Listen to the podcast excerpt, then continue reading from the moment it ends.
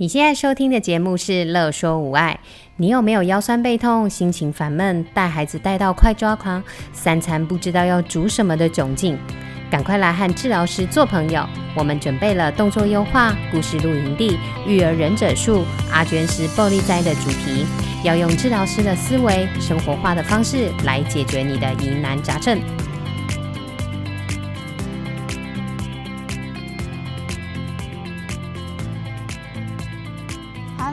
我是经常在家里一打二的双宝妈职能治疗师何贵，欢迎来到育儿忍者术。因为疫情的关系，大家的生活步调都被打乱了，对吗？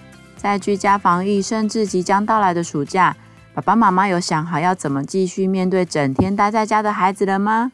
跟孩子整天相处，是不是经常有冲突呢？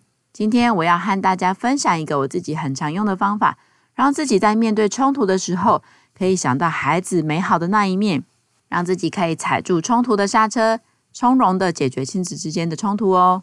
那为什么是由我职能治疗师来跟大家讲育儿经验呢？因为啊，我当治疗师的资历有十年，服务过很多发展迟缓或是身心障碍的孩子，接触过很多类型的父母，也帮助过他们解决亲子之间的冲突哦。而且啊，职能治疗师关注每个人的生活角色以及生活中最重要的事情。所以爸爸妈妈的事就是我的事，育儿的事也是我的事哦。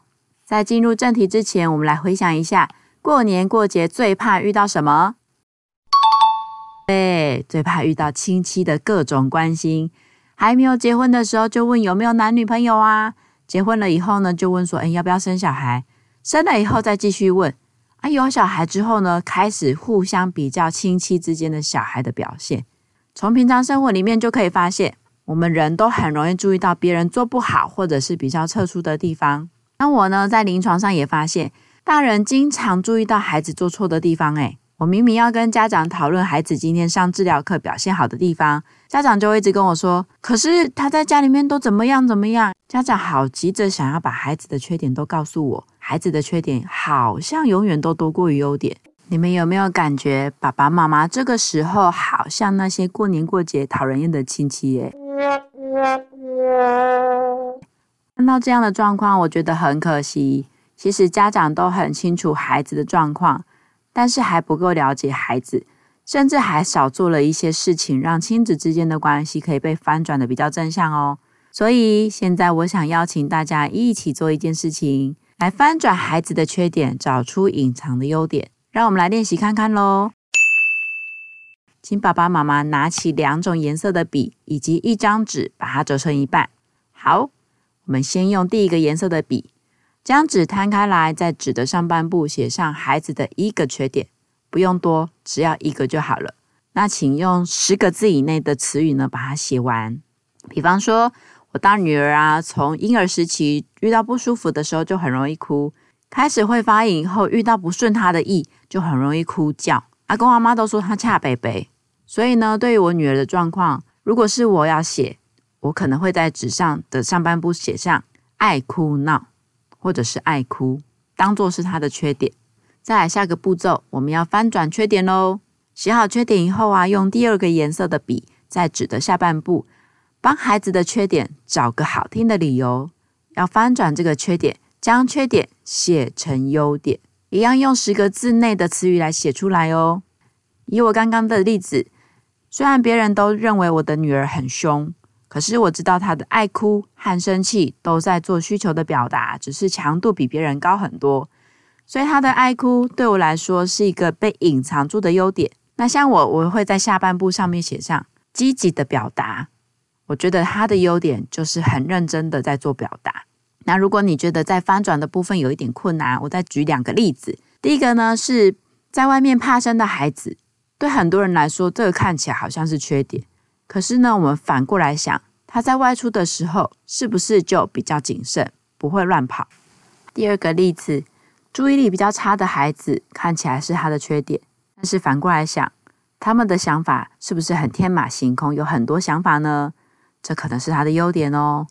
那我们要怎么让这个看起来是缺点的行为转换成他的优势能力呢？我是这样子做的：女儿十个月之前还没有很多有意义的声音的时候，她很生气的哭叫了，我会帮她说出她当下想的想法。比方说她饿了，我会帮她说出安安肚子饿了，要喝奶奶。而且呢，边说会比出肚子饿奶奶帮忙的手势给她看。让他还没有办法在说出来之前呢，让他练习用现有的动作能力来比出他的需求，引导他和外界做表达。那如果我真的搞不清楚他怎么了呢，我就会说安安哭了，好生气哦，你怎么了啊？来回应他。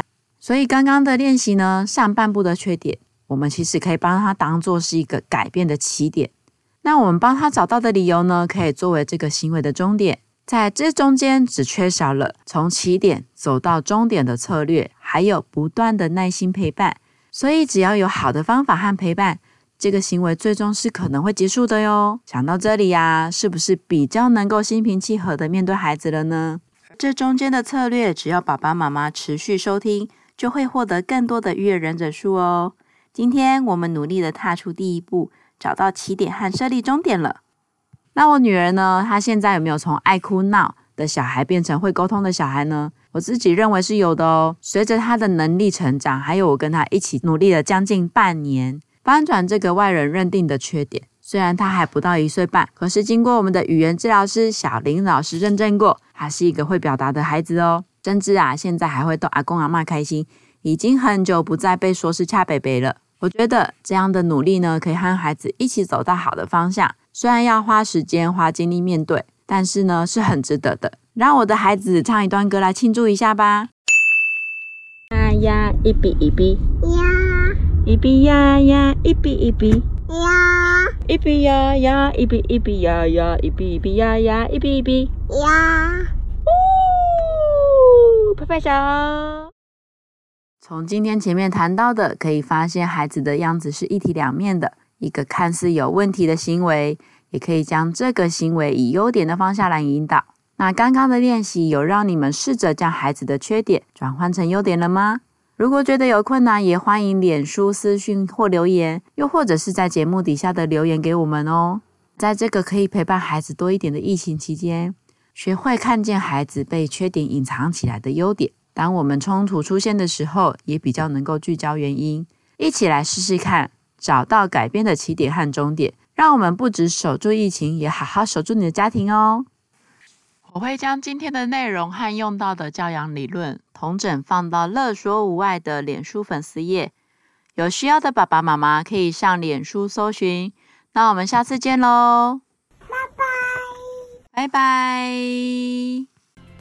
有任何问题、疑难杂症，都欢迎您来粉丝专页和我们互动或私讯我们哟。